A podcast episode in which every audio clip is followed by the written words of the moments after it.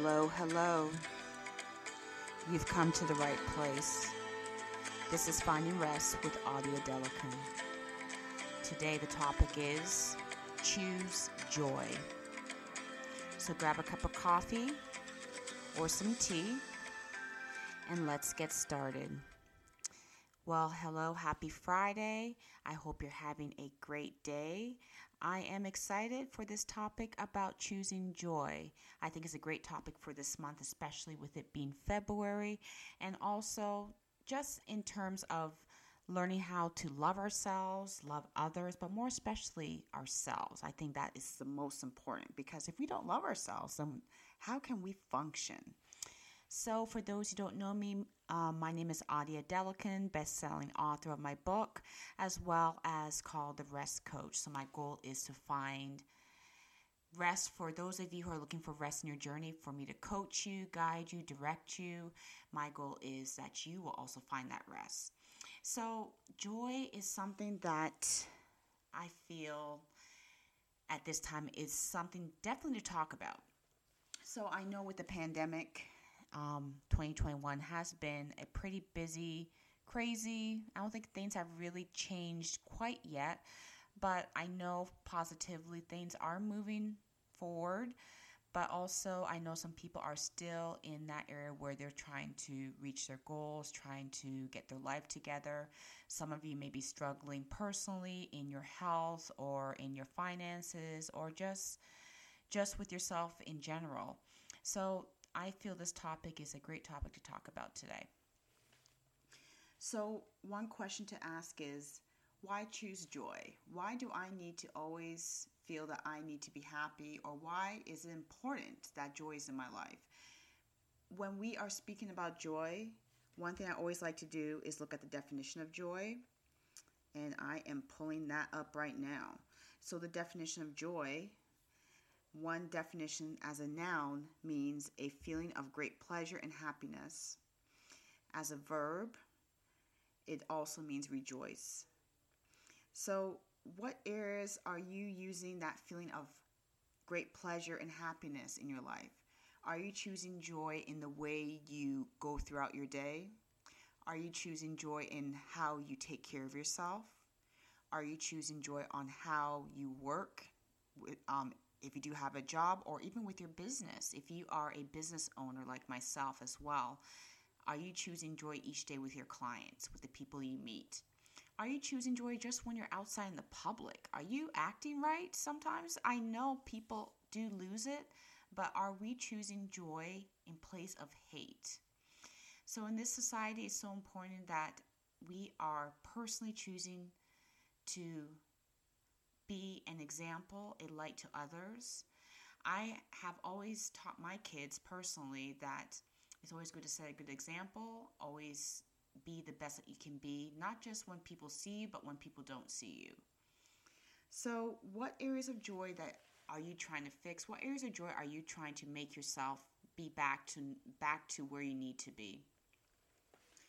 So, over the last week, on a personal level, I had a bit of struggles and I was pretty much exhausted, winded, and wanted to get myself regrouped. I took a few days off, had some other things I need to do, and then um, I and then I decided that I really need to get myself set, get my mind set.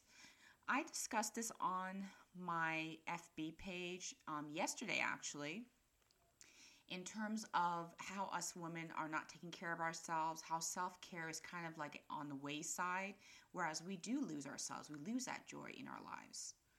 So I'm going to pull that up right now because I think it is important for this topic on not just choosing joy, but making sure that as women that we are taking care of ourselves. So what are you doing that you think is is bringing joy to your life? I had the opportunity yesterday to take a walk I usually love to do my exercise in the morning. I've always mentioned that. And it's been pretty nice here in, um, uh, where I live in Arizona. It's been pretty nice and bright. Well, pretty much it's a desert, but it's always it's always beautiful here when the sun's out. And we had a bit of a weird weird system where we had snow up north, snow down here in some areas, and it was chilly, cold, and everything. So I think that kind of threw me off as well. And this week has been spectacularly, if that's a word, beautiful. So I was able to get off work a little bit early with my uh, with one of my jobs, and I I decided instead of rushing to grab my daughter from daycare. She's four and she's in a preschool daycare, a home daycare near my home, so not too far away. But I sometimes feel bad because I I have to leave her the whole day so I can have time to be able to concentrate on my work and do what I need to do for myself and my business and my job. So when I pick her up, she is a full bundle of energy. She wants all the attention, which I don't blame her. And then I get strained, um, stressed and drained out because it's pretty much mummy, mummy from the time she comes in until I go to bed or until she goes to bed, to be exact. So yesterday I decided that you know what? I'm I'm going to take some time for myself for an hour and enjoy what I love to do, which is taking a nice walk outside. It was beautiful. There was a little bit of wind going. It wasn't too hot. It was about 68, 78 degrees Fahrenheit. And I walked and enjoyed the beauty, the nature, the um that's just a peace without any type of music around me, but just walking around. And that was really, really nice. So, with that one hour, I chose myself.